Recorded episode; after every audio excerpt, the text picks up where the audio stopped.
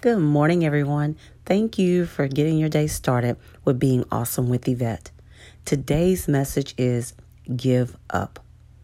The scripture is 2 Corinthians 4:16.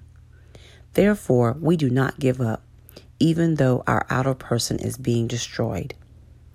We all sometimes will go through battles that will cause us so much hurt and pain that will make us want to quit our job or walk away from our relationship.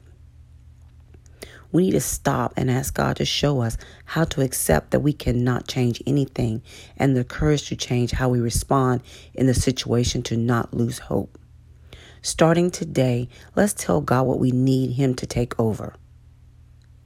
I really hope this message was uplifting and encouraging for you to want to change and do the will of God. Please hit the reminder bell to be notified when I post the next message. Again, thank you for getting your day started with being awesome with Yvette. Have an awesome day.